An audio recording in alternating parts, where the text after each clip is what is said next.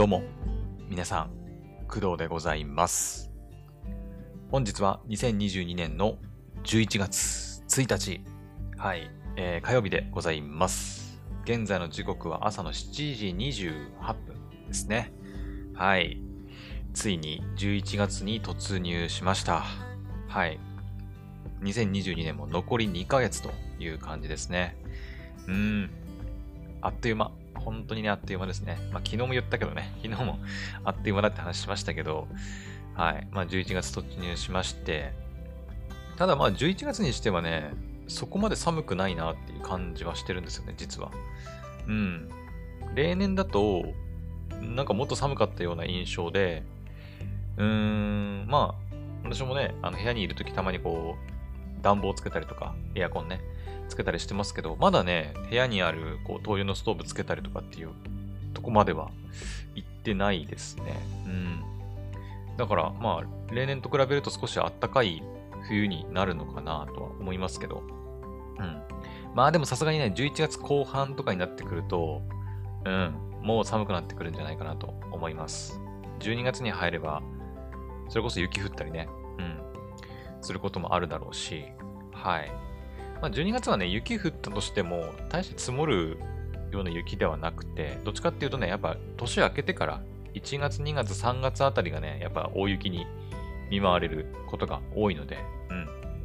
はい、また、雪かきの時期がね、やってくるということで、まあ少し憂鬱でもあるんですけど、はい。まあ私はただね、年末のお正月とか、あの、大晦日とかの雰囲気は結構好きなんで、はい。うん。まあ楽しみではありますよね。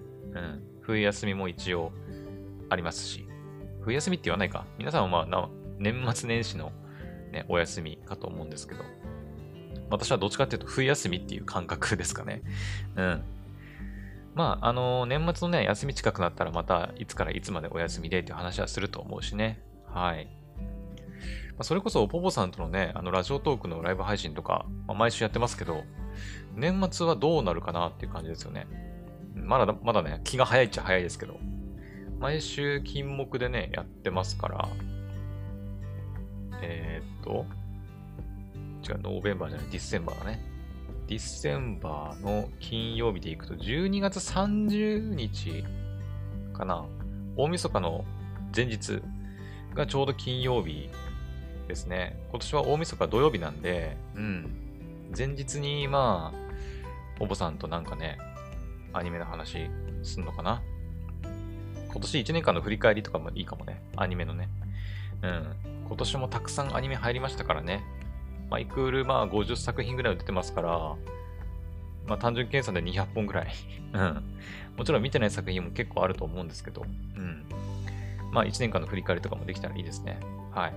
まあまだまだ2ヶ月ぐらい先の話なんで、ちょっと気が早いですけど、うん。まあその辺はちょっとポポさんとね、また相談して決めたいなと思います。はい。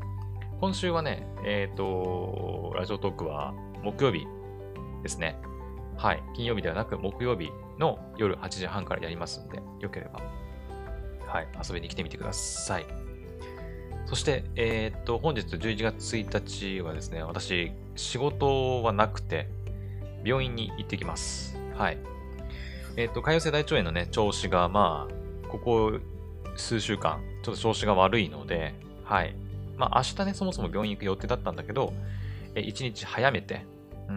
まあ、検査とかも多分たくさんあるだろうから、はい。今日ちょっと病院に行ってきます。で、病院自体は、えー11時半からなので、まあ、うん、それよりも前にはまあ家を出ますけど、はい、まあ、お昼ちょっと前ぐらいから病院に行って、で、まあ、午後はほぼ検査と診察で、うん、終わっちゃうんじゃないかなと思いますんでね。うん。まあ、潰瘍性大腸炎ね、まあ、結構ね、ここ数日は夜中ね、2, 2回、1、2回はね、やっぱ起きてトイレに行ってるんで、ちょっとね、寝つきが悪いというか、途中で起こされちゃうんでね、うん、満足に睡眠が取れてない状態なんで、ちょっと辛い状態ではあるので、はい、まあ薬をもらうなり、なんなりして、ちょっとね、いい状態に持っていきたいなと思っております。はい。まあ病院の検査の結果とか、ね、まあどういう風な治療していくかみたいな話も、まあ、おいおいね、やっていけたらいいかなと思ってますけど。はい。というわけで、11月1日、11月になりましたんで、今月も頑張っていきたいと思います。はい。今月はね、誕生日もありますんで、私頑張りますよ。はい。OK。じゃあ、えー、今回の本題に入りたいと思います。えー、今回の、えー、本題はですね、これ結構久々だと思うんですけど、えー、聞くアニメの話をしたいなと思っております。はい。え、スタジオコエミーさんの、え、聞くアニメ。で作品がですね、え、放課後サバガールですね。はい。えっ、と、前に話した時のやつがあって、えっ、とね、なんだっけな、名前。か、風、違う。なんかね、有名ホラー、有名なホラー小説の聞くアニメ化の作品だったんだけど、実はね、あれに関してはね、全部聞かなかったんだよね。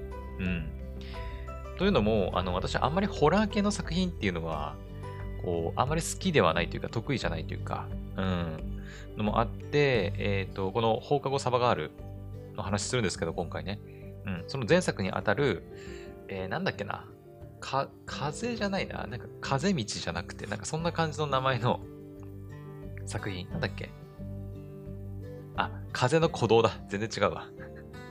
まあ、風と道は合ってたけど、風の鼓動っていうね、作品があって、全9話あったんですけど、3話まではね、一応聞いたんだけど、まあ、それ以降はね、ちょっと一切聞いてない感じなんで、はい。まあ、面白かったかどうかちょっとわからないんですけど、はい。ただ、あの、今回お話しする放課後サバガールに関しては、あの、結構面白かったんで、ちょっと紹介させてください。はい。んで、えー、っと、放課後サバガールの話していくんですけど、えー、っとね、放課後サバガールに関しては、ほんとつい最近配信されたばっかりで、えー、っと、4日前かな？うん。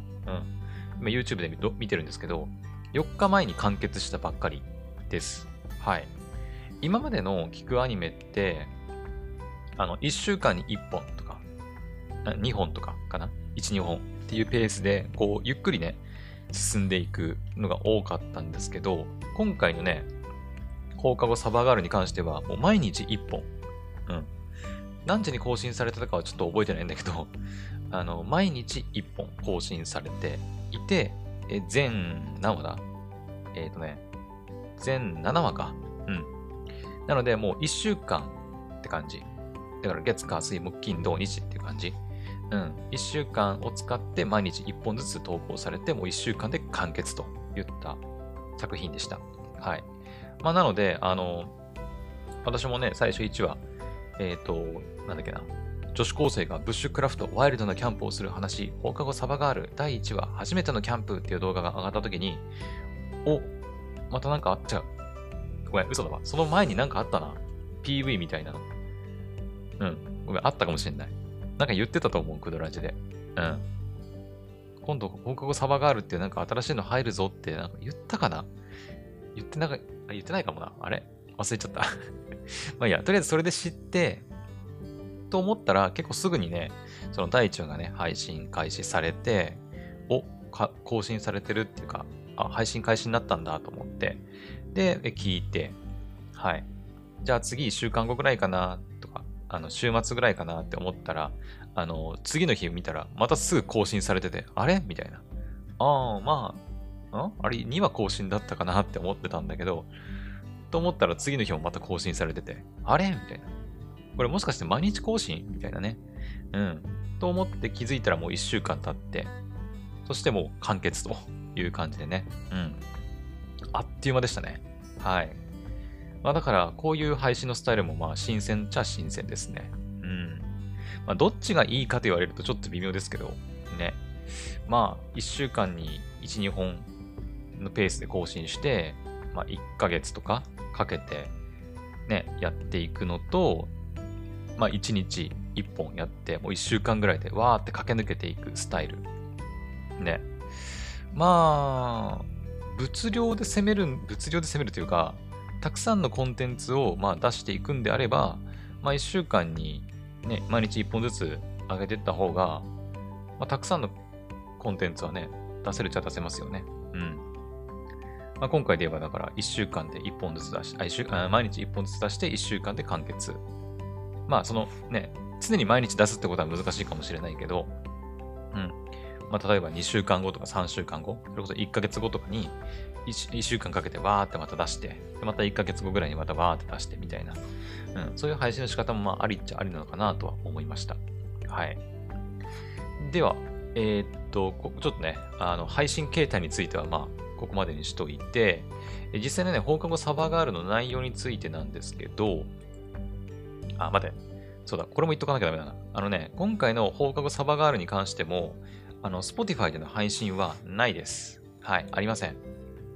前回の風の鼓動もそうだったし、えっ、ー、と、あ、グッバイ宣言は Spotify とかで配信されてたね。うん。なんかね、もう Spotify での配信はもうしなくなったのかなうん、もう YouTube オンリーっていう形になってるので、今回の放課後サバガールも YouTube だけです。聞けるのはね。うん。もちろんね、あの、DL サイトでの販売とかはあるので、はい。あの、そちらから購入したりすれば、はい、聞くことはできるんですけど、基本配信は YouTube のみとなってます。おそらく。うん。で、あとはね、なんだっけな、なんか一つ言おうとしてたんだよな。えっ、と、なんだっけ。忘れちゃったな。えっ、とね、YouTube だけだよね。それ言ったんだよな。まあいいや、ちょっと思い出したら言いますね。はい。思い出したら言うということにして、で、あの、まあ、タイトルにはね、放課後サバガールってありますように、あの、サバイバルガールを、まあ、テーマにしたお話ですね。うん。まあ、さっきあの、ブッシュクラフトとか、ワイルドのキャンプをする話って言いましたけど、はい、アウトドアのお話です。はい。まあ、YouTube の概要欄にね、あの、なんていうの、そのイントロダクションというか、いろいろ説明が書いてありますけど、えっ、ー、とね、DL サイトの方に行くと、あの、まあ、イントロダクションかな、うん。作品全体としてのイントロダクションとか、キャラクター紹介なんかも、はい、書いてありますので、ちょっとそちらを見ていきますね。YouTube の方にはね、細かくそのキャラクターの紹介とかは書いてないんですよね。うん。書いてないですね。はい。なので、ちょっと DL サイトの方をちょっと見ていくんですけど、まあ、タイトルはね、さっきから言ってるように、放課後、サバガール。うん。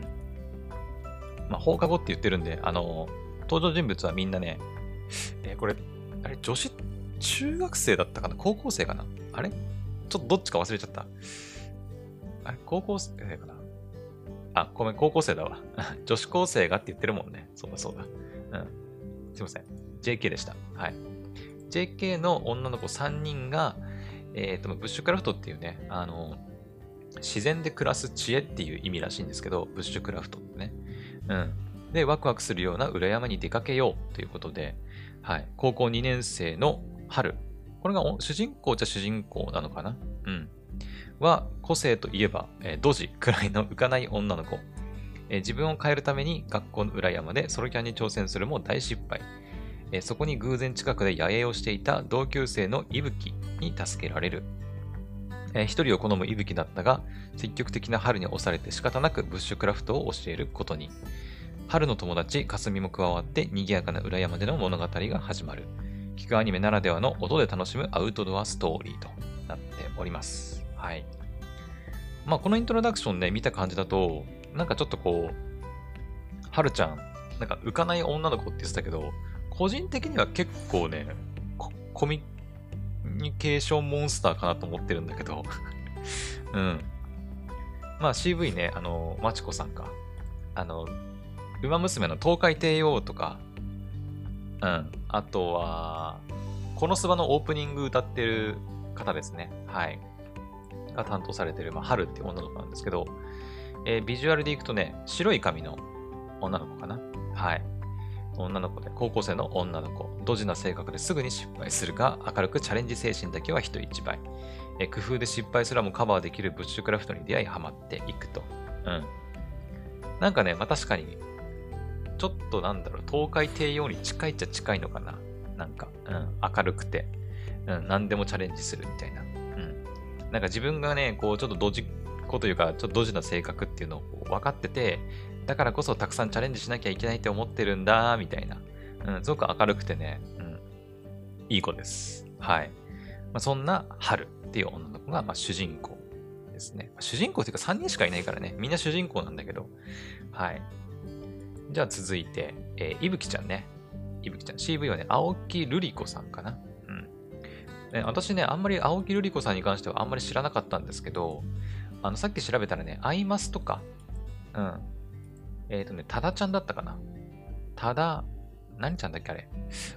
見たことあるんだけどね、ただ、リーナだったかな。うん。とか、あとはね、馬娘もね、出てるみたいです。なんだっけ？馬娘のね、なんだっけ？馬娘の何役って言ったっけな？エアグルーブ役って言ったかな？うん。もやってる青木瑠璃子さんが声やってます。いぶきちゃん。はい。で、春の、えー、同級生。はい。毎週一人で裏山に入っていって、ブッシュクラフトに詳しい。一人でいることを好み、何かとトラブルを起こす春たちに手を焼くと。うん。まあ、いわゆるこの作品の中で言う、あの、まあ、師匠っていうと あの、まあ、またイブキ氏に怒られちゃうんですけど、うん。うんと、春と、まあ、この後紹介するかすみちゃんに、えっ、ー、と、ブッシュクラフトとか、まあ、山での、その、過ごし方とかをね、教えてくれる、まあ、先生みたいな立ち位置、うん、の女の子ですね。ブッシュクラフトめちゃくちゃ詳しいんだよね。うん。おじいちゃんがね、すごい、なんか、そういうのに詳しい人らしくて、で、そういうおじいちゃんに憧れて、昔からね、そういうブッシュクラフトやったりとかしてるらしくて、それでね、すごくね、詳しいんですよね。うん。はい。ただ、あのー、一人でね、いることが好きらしくて、まあ、最初もね、裏山で一人で、その、ブッシュクラフトやって、あの、テント泊じゃなくてね、なんて言うんだっけ、あれ。なんかね、枝とか葉っぱで、なんか寝床を作るみたいなね、のがあるらしいんだけど、うん、そういうのをね、こうやったりとか、一人でやって楽しむタイプ、うん、ですね。で、そこにこう、春とかね、かすみちゃんがやってきて、最初はね、わあうざってえなみたいな。私は一人で過ごしたいんだよな。邪魔しないでくれないかなみたいな。まあ、そういう感じの女の子ではあるんだけど、まあ、徐々にね、こう、打ち解けていくみたいなお話です。はい。で、次、かすみちゃん。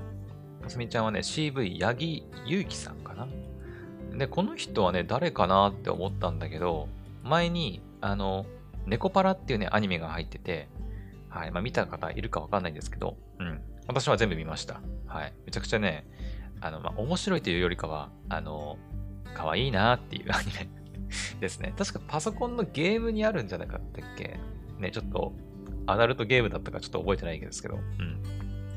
まあ、そのアニメの、アニメのかなゲームもやってるのかな？ちょっとわかんないな。のショコラのね、役をやってる方みたいです。はい。かすみちゃんね。はい。で、春の親友で少し引っ込み思案な性格。え虫が苦手でアウトドアも得意ではないが、春のことを心配して裏山についていく料理が得意と。うん。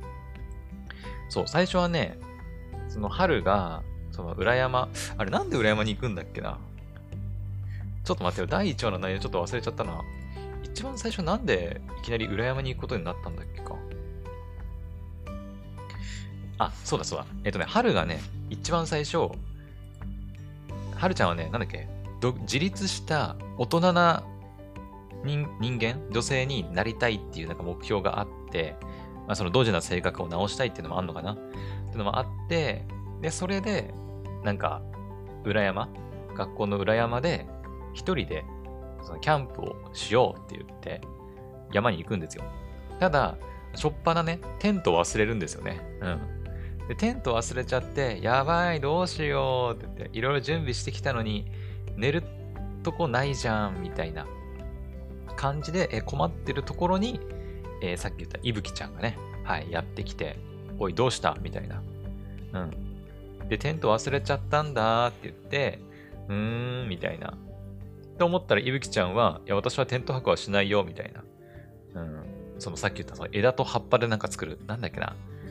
うん、あるらしいんだけど、そこで寝るんだ、みたいなことを言って、で、春もそれを見て、私もやるみたいな感じで うん、そこからね、交流が始まっていったんだったかな。うん。で、そしたら、えっ、ー、と、ま、かすみちゃんとね、あの、春は、あの、まあ、仲良し同士なので、春とそのいぶきちゃんが、なんか、実は仲良く、仲良くというか知り合いだったみたいな話を聞いて、えー、大丈夫みたいな。私もちょっとついていこうかなみたいな感じで、まあ、ついていくのがきっかけだったかな、一番最初ね。うん。さっき言ったけど、虫とかも苦手で、あとね、虫、雲が出てきたり、あと蛇とかもね、出てきたりするんだけど、出てくるたびにね、キューって言って、あの、気絶しちゃったりとかね、することもあるんですけど、まあ、それでもなんか春のことが心配でね、まあ、裏山についていって、まあ、最終的にはなんかこう、やっぱ3人で、うん、仲良くこうキャンプというか、ブッシュクラフトしたりしながらね、楽しんでいくっていう物語ですね。はい。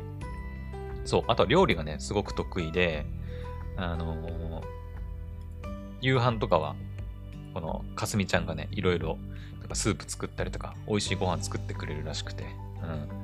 私夜中聞いてるんですけど、聞いて、聞いたんですけど、もうね、あの夜中寝てる時にこう、そのご飯の話されるとね、うん、音しかないんだけど、やっぱイメージでさ、なんかうまそうなもん食ってんなみたいな、うん、いいなとか思いながらね、聞いてましたよ。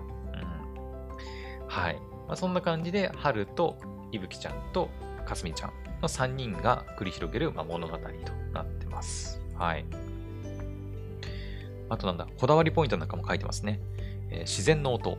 3人の会話とともに焚き火のパチパチと外れる音や川のせさらぎでリラックス、鳥の声に雨音まで心地よい自然の音に耳を澄ましてください。自然の映像、焚き火や川の動画は実際に新潟県のキャンプ場で撮影、ナチュラルな映像が楽しめますと。うん。そう。あの、さっきね、YouTube で配信されてるって言ったけど、あの、まあ、音でね、基本で、基本は楽しむものなんですけど、まあ、YouTube なんで動画がついてます。はい。で、そこにこう、3人とかのイラストがね、こう、ポンポンポンって出てくるんですけど、そのバックになってるね、画像が、なんていうのかな。本当のリアル写真っていうか、うん、になってます。多分それがね、その実際の新潟県のキャンプ場で撮影したものなんだと思います。それこそ焚き火の映像とかもね、出てくるんだけど、うん。だから音とかも多分、そこで撮ったものなのかな川の音、鳥の鳴き声、雨音とかね。うん。だからそういうとこにこだわってるんだと思います。はい。あとは、まあ構成としてはね、まあ1話から7話。あとは特典、これ CD ね、CD の特典として焚き火でおもてなしっていうのがま5分ぐらいついてるみたいですね。うん。これね、1本ね、15分くらい、だいたい。15分オーバーしたり、いかなかったりっていう感じ、だいたい15分くらいの内容のものが、まあ、全部で7話かな。第7話がね、一番短いんですけど、10分くらいですね。うん。はい。ああ、そうだ。あとね、これね、なんだっけな。えーとね、サバイドル。ちょっと私初めて聞いたんだけど、まあ、サバイバルガール的なやつだと思うんだけど、サバイ、サバイドル。違う。サバイバルアイドルなのかな？グラビアアイドル？ちょっとわかんないんだけど、のサバイドルのカホナンさんっていう人が、なんかね、協力、企画協力か、してるらしくて、で、え、誰なんだろうと思って私さっき調べたんですね。そしたら、えカホナンさんって、まあ、Google で検索したら出てきて、えっ、ー、と、日本の女性アイドルらしい。うん、で、しかも YouTuber。うんえ岐阜県出身で、まあ、身長なんちゃら、血液型なんちゃらって出てきて、で、カホとか、ね、カホナン、まあ、ニックネームで通称って書いてますね。はい。まあ、だから YouTube で、そういう、なんだ、サバイバルみたいなことを上げてる方が、このコンテン今回の放課後サバガールのコンテンツに協力してくれているということで、まあ、よりなんかこう、リアルさがあるんじゃないかなと思います。私はね、全然そうサバイバルとかやったりやったりしないので、その辺本当にリアルなのかどうかっていうのは全然わかんないんだけど、うん。はい。まあ多分いろいろなんか協力して、うん。なんか実際のそのサバイバルでもなんか使うような内容があるんじゃないかな。なんだっけな。それこそ火を起こしたりとかもするし、釣りもするし、あと自然薯掘り起こしたりもしてましたね、作品の中で。うん。あと蛇食ったりもしてたな。うん。蛇食ったりもしてたしね。うん。まあ本当に結構だからサバイバルみたいなことをやってましたね。さっき言った春ちゃんたちね。うん。はい。そっか、岐阜出身なのか。なんかこの前、えー、なんだっけ、あのテレビ番組。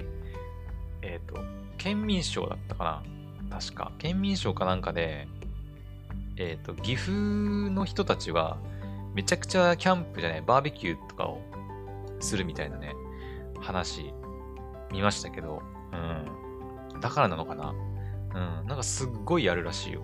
確か。毎週バーベキューだから、キャンプ、キャンプは、キャンプはさすがにしないのかなバーベキューはなんか毎週やるとかって言ってて、うん。はい。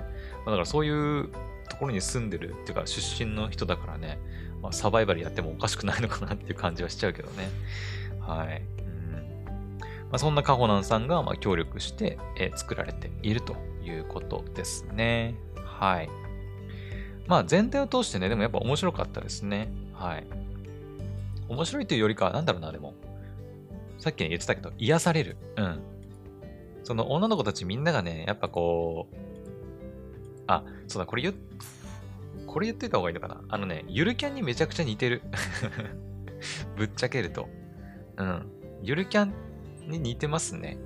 ゆるキャンもさ、最初その、えーなでしこか。なでしこ。なでしこが、まあ、キャンプとか全然ね、あのやる女の子ではなかったけど、その、とあることをきっかけに、まあ、りんちゃんっていうね、あの一人キャンプが大好きな女の子に出会って、まあ、そこからキャンプにはまっていくっていう話なんですけど、うん。あのゆるっとしたような空気感がね、このサバガー、放課後サバガールにも結構流れてると思います、私は。うん。よりね、しかも音だけだから、なんていうのかな。うーん、なんだろうな。音だけだから、よりこうリラックスできるというか、うん。アニメだとやっぱりさ、こう目でお、目の情報も入ってくるし、まあ、ゲラゲラ笑ったりね、面白いっていう部分もあるんだけど、放課後サバガールってやっぱ目をつぶって、こう音だけで楽しめるから、余計になんかね、こう焚き焚き火の音とか、うん顔のせせらぎの音とかも出てくるんだけど、それ聞いてるだけですごいね、癒される。うん。で、その BGM を元に、元にっていうかそれ、それを BGM にして、まあ、女の子たちがね、あの、ワーキャーいろいろやってるんで、なんか本当にね、夜聞いてても、うん、リラックスしてそのまま、あー、なんかいい気持ちで寝れるって言って、スーって寝れる感じ でしたね。うん。非常に面白かったです。はい。ほんとね、ゆるキャンですね。うん。ゆるキャン好きな人は絶対放課後サバガールも好きだと思います。うん。だって、はるちゃん完全にだってもうなでしこみたいなキャラだもん。うん。天然で、こう、まあちょっとドジっ子な性格で、チャレンジ精神があって、みたいな。うん。春はまさにね、なでしこですね、ゆるキャンの。で、あの、いぶきちゃんは完全にりんちゃんだし。うん。ていうか、髪型っていうか、髪色もほぼほぼりんちゃんだし。青髪でね。うん。で、一人でいるのも好きでしょ。もうりんちゃんや、それ。うん。ま、りんちゃんはね、あの、ブッシュクラフトじゃなくて、あの、キャンプ。うん、テント張ってね、キャンプするのが好きっていう感じですけど、まあ、いぶきちゃんはよりこう、サバイバルに特化した女の子というか、うん。一人で、なんかね、なんだっけ、山で寝て、なんか星空を見たりするのが好きって言ったかな？うん。確か。うん。まあ、とにかく一人でね、いることが好きだっていうキャラクターなんで、ほんとりんちゃんだなーって思いながら聞いてました。うん。で、かすみちゃんはそうだね。まあ、春の親友で、ね、いますから、まあ、なでしことかのね、まあ、ゆるキャンで行くと、なでしこの先輩たちか。うん。とか、あとはまあ、りんちゃんの親友の何ちゃんだっけ？えー、何ちゃんだっけ？忘れちゃった。あの、犬飼ってるね。ちくわっていう犬を飼ってるね、女の子とかもいますけど、まあそんな感じの立ち位置なのかなっていう。うん。まあ登場人物3人だからね、そんなに多くはないんですけど。ただ正直言うとね、あの、続編期待してます、私は。うん、もう2それこそ2人ぐらい新キャラ出てきて、あの、5人くらいでブッシュクラフトとかね、するとこ聞きたいなーっていうのが、うん、本音かな。うん。やっぱコンテンツの量としてさ、そんなに多くないからさ、うん。アニメみたいに30分で、まあ、30分ないか、まあ、20分ちょいで、えー12話っていう量に比べると、やっぱり15分が7本って考えると、やっぱボリューム的にもうちょっと欲しいなっていうところではありますかね。うん。だからぜひ、あのに2期と言っていいのかわかんないけど、うん。続編、私期待しております。はい。新キャラも2人ぐらい欲しいね。うん。ま、そうだな、新キャラ。出るとしたらやっぱり、あ、でも、いぶきちゃん一人で過ごしてるからな。うん。そうだね。この3人の関係性を崩さずに、まあ、新キャラを加えるとしたら、やっぱあれじゃないか。あの、すでに2人とも仲のいい女の子がそこにこう加わってくるっていう感じ。うん。元からこう、はるちゃんと仲がいい女の子とか、あとはかすみちゃんと仲がいいとか、いぶきちゃんと仲がいいっていうよりは、3人とは全然面識ないんだけど、もともと仲のいい、こう、2人組の女の子が、こう、3人がブッシュクラフトやってるのを見て興味持ってやってくるみたいな。なんかそういう感じかな私が考えるとしたらね。うん。そんな感じがする。だって、かすみちゃんとはるちゃんはもう完全になんか2人でめちゃくちゃ仲いいような感じに描かれてたから、他に仲のいい友達が、まあ、ちょっと、なんていうの、まあ友達がいないわけではないと思うんだけど、うん。まあ、ただなんか、そんな感じはするね。いぶきちゃんはいぶきちゃんで、一人でいるの好きって言ってるから、友達多そうには見えないし、うーん。まあでも、うん、まあ、言ってもおかしくはないのかな。うん。その、一人でいるとはいえ、まあ、昔から少し実は仲良くしてる子がいたみたいな。うん。テント、テントっていうか、ブッシュクラフトは一緒にはやってはいないけど、みたいなね。まあ、そういうキャラがいてもおかしくはないんじゃないよね。うん。はい。まあ、なので、私的には続編、希望、そして新キャラ、まあ、2人ぐらい、うん、希望ということで はい、お待ちしております。というわけで、えー、放課後サバガール、あ、聞くアニメね、聞くアニメ放課後サバガール、全部見た感想でございました。はい。ぜひね、YouTube で、はい、今もね、配信されてますんで、うん。あ、そうだ、思い出した。そう、さっき言い忘れてたことね、思い出した。あのー、スタジオコエミーさんのコンテンツ、あのね、全部無料化になりました。はい。メンバーシップ終了のお知らせっていうのが、YouTube のコミュニティで、えー、配信っていうか更新されてます。はい。11月1日からメンバーシップ終了です。はい。まあいろいろね、運営の方針の変更とかあったみたいで、うん。11月1日、まあ今日からですね、だからね。今日からは、えっ、ー、と、全話無料、メンバーシップもなしということで、はい。だから全部無料で見れます。やったね。ただ、あの、さっきも言ったように DL サイトとかで、その特典がついたやつ、うん。あの、焚き火の、なんだっけ、焚き火でおもてなしとか、うん。他にもね、そのカホナンさんのロングインタビューとか、キャストインタビュー、環境音のみの動画とかもあるみたい。うん。特典エピソード音声とか、本編動画。本編動画はあるのか。うん。とかとか。まあ、特典がついてるね、あの CD とかは普通に DL サイトでかあの買えるみたいなんですけど、まあ、YouTube のメンバーシップ自体はまあ終了と、うん、なるみたいです。はい。なので、あの、今 YouTube で全部見れるようになってますんで、まあ、前作の風の鼓動もそうだし、まあ、グッバイ宣言とか、あとは、ゴールデンショータイムとか、うん。悲願のオルカとかね。うん。もうほぼ全部、ほぼっていうか全部かな全部配信されております。確か Spotify でも全部配信されてたかなうん。なので、ぜひ、皆さん、聞くアニメを楽しんでみてください。放課後サバガール、面白かったです。はい。